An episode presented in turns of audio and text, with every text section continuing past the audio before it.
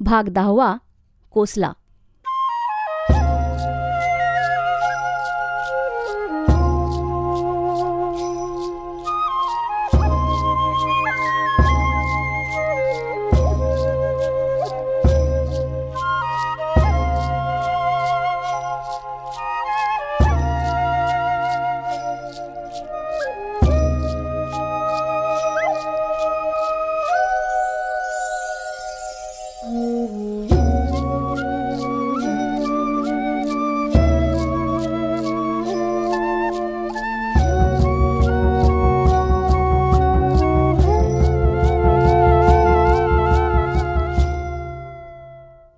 पाटील नावाचा मित्र नवीनच हॉस्टेलवर आला.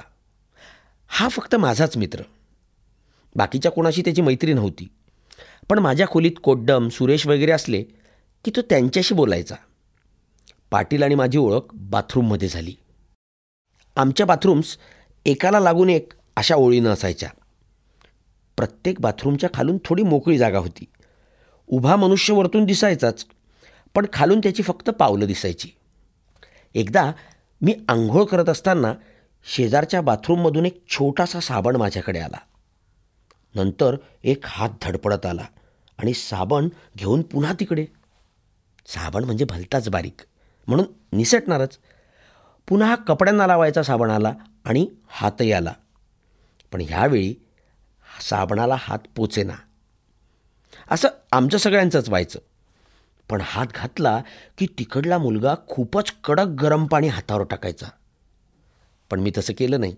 मी ती साबणाची पापडी उचलली आणि वरतून तिकडच्याला दिली. तिकडचा मुलगा पाटील. तो म्हणाला हा सदरा आता संपलाच आहे. पुन्हा साबण येऊ देणार नाही. थँक्यू नंतर त्यानं हळूहळू साबण घासला. पाटीलचं अर्थशास्त्र होतं. हा अत्यंत सभ्यगृहस्थ. तो चहा वगैरे कधीच प्यायचा नाही. हे मला सुद्धा फायदेशीरच ठरलं. कोड्डम पाटील सुरेश असे आम्ही तिघं चौघं मित्र. इतके मित्र की हॉस्टेलच्या मुलांनी आम्हाला दोस्त राष्ट्र असा फिशपॉन दिला. ही दोस्त राष्ट्र एकमेकांना लंगोट वापरायला देतील पण तिरायताला चहाची एक बशी सोडणार नाहीत असं ते म्हणायचे. मला हे फारच लागलं. मी पूर्वी शेकडो लोकांना चहा पाजला आहे हे मात्र मी सांगायचो नाही. कारण ते असतील. पाटीलची खोली म्हणजे नुसतीच खोली. भिंतीतल्या कपाटात फक्त कंगवा आणि तेलाची एक बाटली. एवढंच सामान. दरवाजापाशी कोल्हापुरी गावठी चपलांचा जोड. खुंटीवर दोन सदरे. एक धुवायचा आणि एक धुतलेला. एक पंचा. हा रोज धुतलेला. म्हणून नेहमी ओला असायचा. टेबलावर फक्त एक पॉकेट डिक्शनरी आणि एक मोठा रफ कागदांचा पिवळा ढीग. ड्रावरमध्ये पत्र नाणी असं.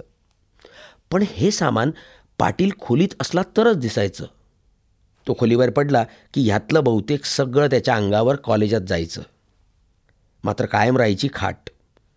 गादीऐवजी तो एक जाड कांबळ जी तो हिवाळ्यात पांघरायचा आणि चादर अंथरायचा. जी तो उन्हाळ्यात पांघरायचा तेव्हा कांबळ अंथरलेलं असायचं. कोड्डमच्या खोलीत यापेक्षा अधिक काहीच नव्हतं. फक्त एक वस्तू मात्र होती. त्याच्या वडिलांचा कोट. हा कोट सदैव त्याच्या अंगावर. हिवाळ्यात तर झोपताना सुद्धा आणि संडासला सुद्धा आणि आंघोळीला सुद्धा. तो म्हणायचा माझ्या मुलाला म्हणजे मुलगा होईल अशी इच्छा आहे. आणखी हा कोट वापरायला लागू नये म्हणून मीच हा वापरून फाडून टाकतोय. मेहता अत्यंत श्रीमंत मुलगा. त्याच्या खोलीत आंघोळीला जायचे गाऊनच तीन चार आणि पंधरा एक लोकरी पॅन्डी ओळीनं टांगलेल्या. माझ्याकडे गेल्या वर्षी शिवलेल्या चारच होत्या. पण मेहताचे दोन तीन भाऊ कलेक्टर होते. बाप कोलंबोला काहीतरी व्यापारी वगैरे. आई लठ्ठ आणि बहिणी सुंदर होत्या. हे सगळं त्याच्या अल्बमवरून कळलं. याला कॅमेऱ्याचे नाना छंद बी एला त्याचा तत्त्वज्ञान हा विषय. मेहता डॉक्टर राधाकृष्णनना गुरु मानायचा. कारण राधाकृष्णन एकदा त्याच्या मामाकडे उतरले होते. तेव्हा हा मामाकडेच होता म्हणजे अहमदाबादला. तेव्हा राधाकृष्णन मेहतांना म्हणाले याचं वाचन दाणगं दिसतं. मेहता मला इंग्रजी साहित्यातल्या हजार गोष्टी सांगायचा. त्याला खरोखरच एक प्रकारचं गांभीर्य होतं. फ्राईड डी एच लॉरेन्स आणि हक्सले हे त्याच्यामध्ये थोर साहित्यिक. यावर माझं मत विचारलं तर मी शरमलो. खरं म्हणजे मेहताशी आपला संबंध त्याला मराठी शिकवण्यापुरताच. तोच म्हणाला रोज संध्याकाळी आपण चहा घेऊन बसत जाऊ. मला ही पद्धत बरी वाटली. म्हणजे चहाबरोबर बिस्किटं गुजराती पदार्थ वगैरे पण. त्याला मी दोन महिन्यातच मराठी शिकवलं. नंतर एकदा श्यामच्याई वाचायला सांगितलं. त्यानं ती दोन दिवस लावून नीट वाचली. नंतर तो म्हणाला हे पुस्तक सेंटिमेंटल आहे. मी म्हणालो असेल पण चांगलं आहे. तो म्हणाला चांगलं असेल पण ग्रेट नाही. मी म्हणालो उदाहरणार्थ?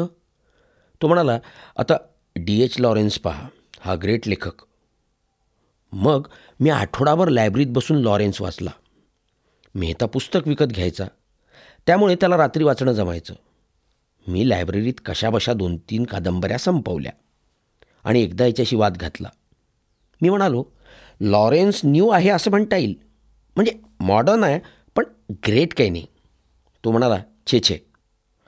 आता फोर्स्टरचंच व्हा लॉरेन्स आणि फोर्स्टर यांच्यात काहीच फरक नाही का? मग मी वैतागलो. म्हणजे हा नवनवी नावं घेत जाणार आणि आपण केवळ वादाखातर आता फोर्स्टर वाचणार. तेवढा त्यांना आणखी काही उदाहरणार्थ हक्सलेचं नाव घ्यावं. तर हे कुठपर्यंत चालणार? म्हणून मी गाढवासारखा वाद घालून भांडण केलं. शेवट असा झाला की गुजराती लोक नालायक आहेत. तो म्हणाला ठीक आहे. मग मी मराठी शिकवणं बंद झालं. त्यामुळे त्याचे मराठीचे उच्चार पुस्तकातल्यासारखेच राहिले.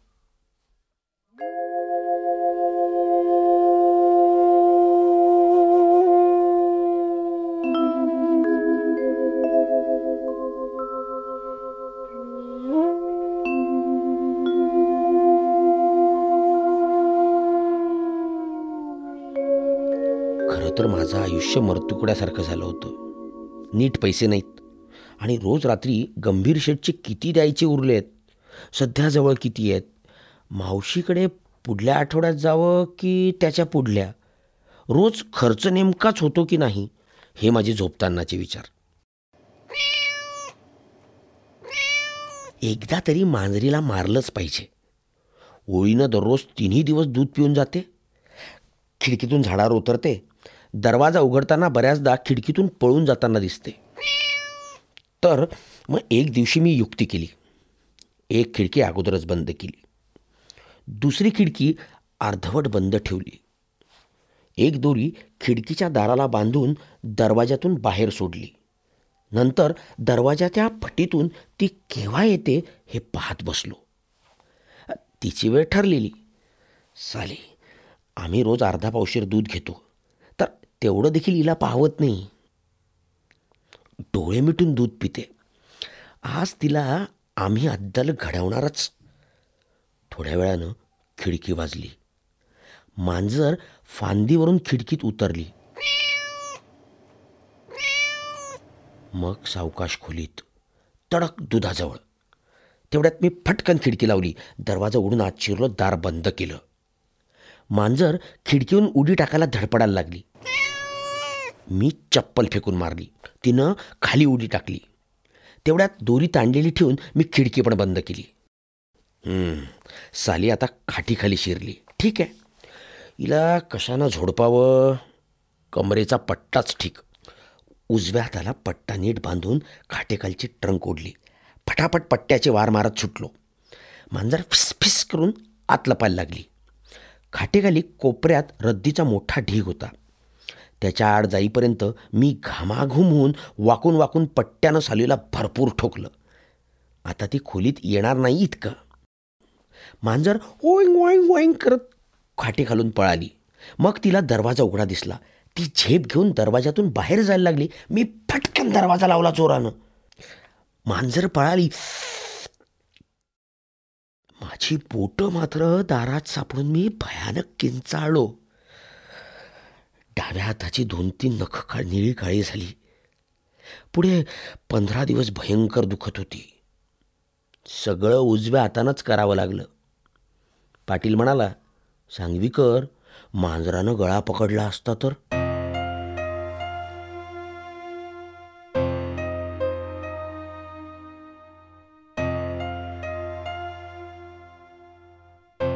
मावशी म्हणाली दोन तीन महिन्यांनी उगवतोयस.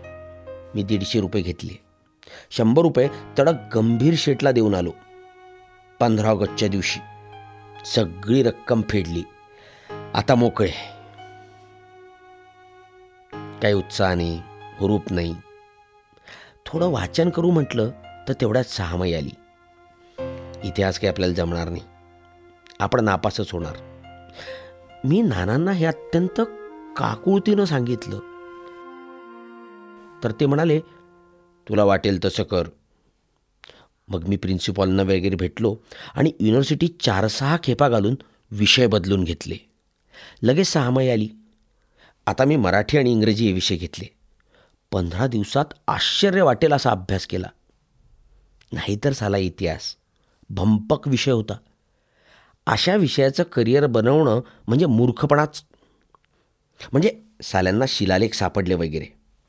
म्हणून अशोकाची माहिती कळली.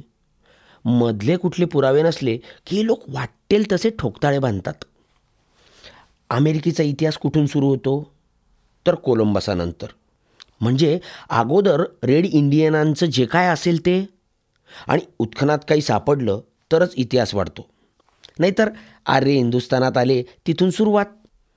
आणि कपडे लत्ते वगैरे भानगडीचा अंदाज येईल.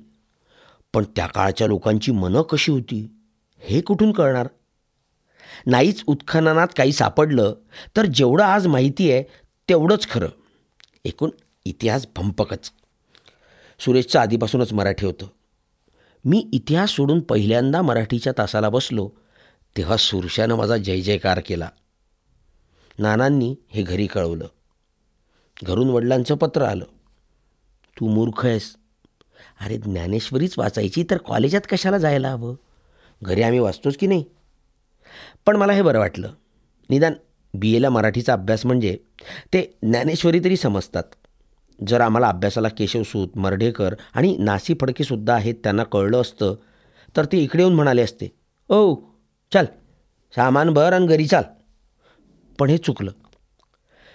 मी सहामाईचा अभ्यास पंधरा दिवसात झक्क केला.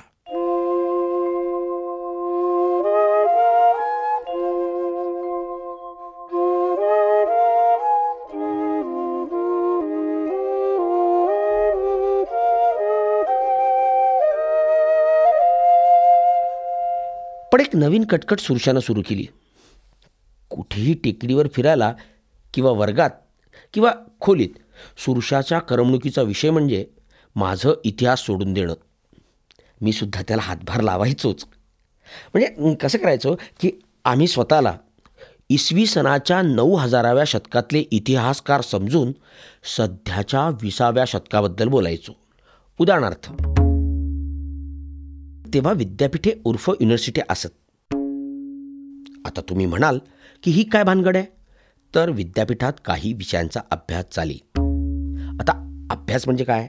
तर अभ्यास मराठी नावाच्या भाषेचाही चाले. त्या काळचे लोक व्यायाम करीत. व्यायाम म्हणजे काय? हे थोडक्यात सांगतो. सबब व्यायाम म्हणजे ज्याने या लोकांचे शरीर कणखर बने. काही माणसे तर दिवस दिवस उठबशा काढीत किंवा कारण नसताना पळत.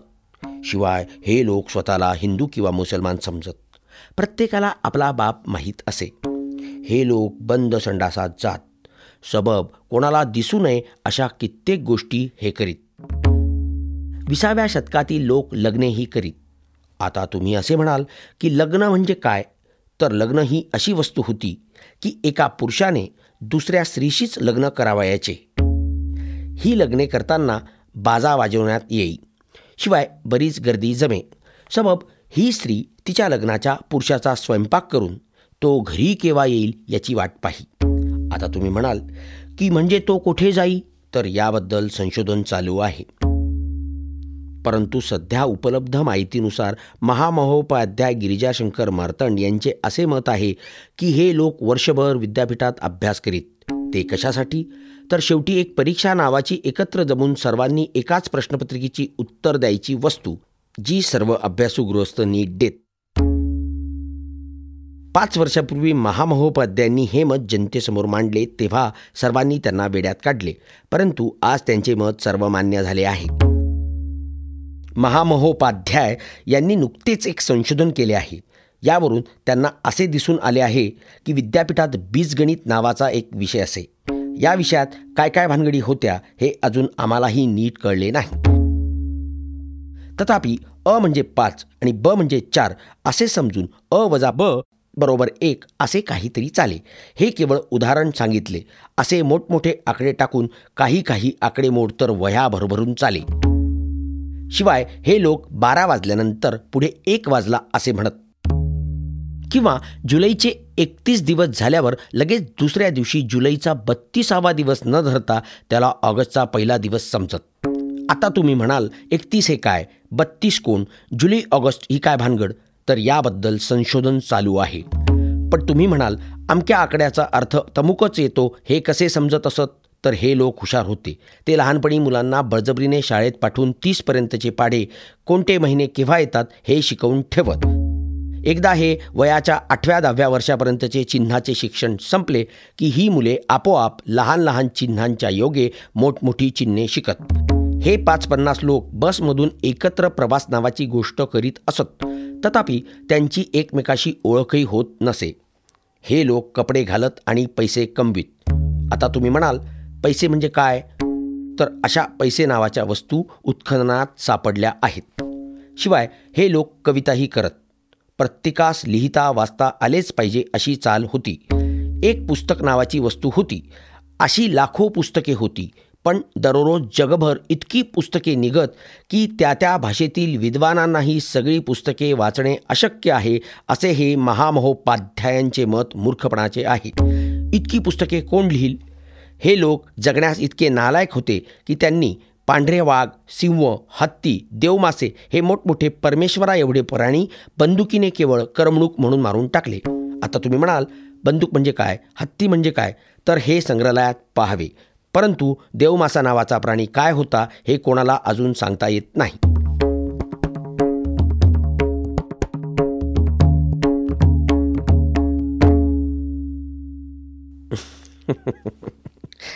तर सुरेश एखादं वाक्य सुरू करायचा मग मी दुसरं वाक्य सांगायचो. अशी ही भंकस दोघांना कंटाळा येईस तोवर चालायची किंवा इतर सगळ्या गोष्टीचा कंटाळा आला की सुरू व्हायची. माझ्याजवळ पैसे आठ आठ दिवस अजिबात नसले तरी मी काही नवीन करमणुकीचा शोध लावायचो. काळ्या नावाचा मुलगा. हा एक असा शोध. हा पैलवान विद्यार्थी होता. कुस्त्यांच्या हजारो गोष्टी सांगायचा. दादा परवा दुधनाथाला आमच्या साताऱ्यानं पाणी पाजलं की. अशी सुरुवात झाली की मग कुणी कसे पेच मारले? मग कोण कसा चीज झाला? एखाद्या वेळी उदाहरणार्थ म्हणून हा कुणाला तरी समोर उभा करून मग कोणता पेच कसा हे सविस्तर सांगायचा. एकदा त्यानं मला तलवार कशी फिरवावी हे सांगायला सुरुवात केली. पण नुसत्या हातानं त्याला सांगता येईना. म्हणून त्यानं पायातला पायजमा काढून अर्ध्या चट्टीवर पायजमा गरगर इकडून तिकडे उलटसुलट भराभर फिरून सर्व हात दाखवले. त्याची ठेंगणी काळी दणदणीत मूर्ती भलतीच विनोदी दिसायची. काळ्याला इंग्रजी अजिबात यायचं नाही. पण कुणी इंग्रजीत याच्याशी शिष्ट बोललं की हा निवडून ठेवलेले मोठमोठे कठीण शब्द वापरून त्याची फेफे करायचा. मग खोली देऊन सांगायचा "हो दादा साला आपल्यापुढे कोणाचं झालेलं इंग्रजी जादा. हा साल्याचा बेडूक करून टाकला. बेडूक केला हे खास. अमक्या साताराच्या पैलवानानं अमक्या पंजाबी मुसलमानाचा बेडूक केला. परीक्षेचा बेडूक करून टाकीन. या पोरीचा बेडूक करावा. काल मेसमध्ये शिरा होता. शिऱ्याचा पार बेडूक केला. काळ्याचं सगळं खास. बेडूक.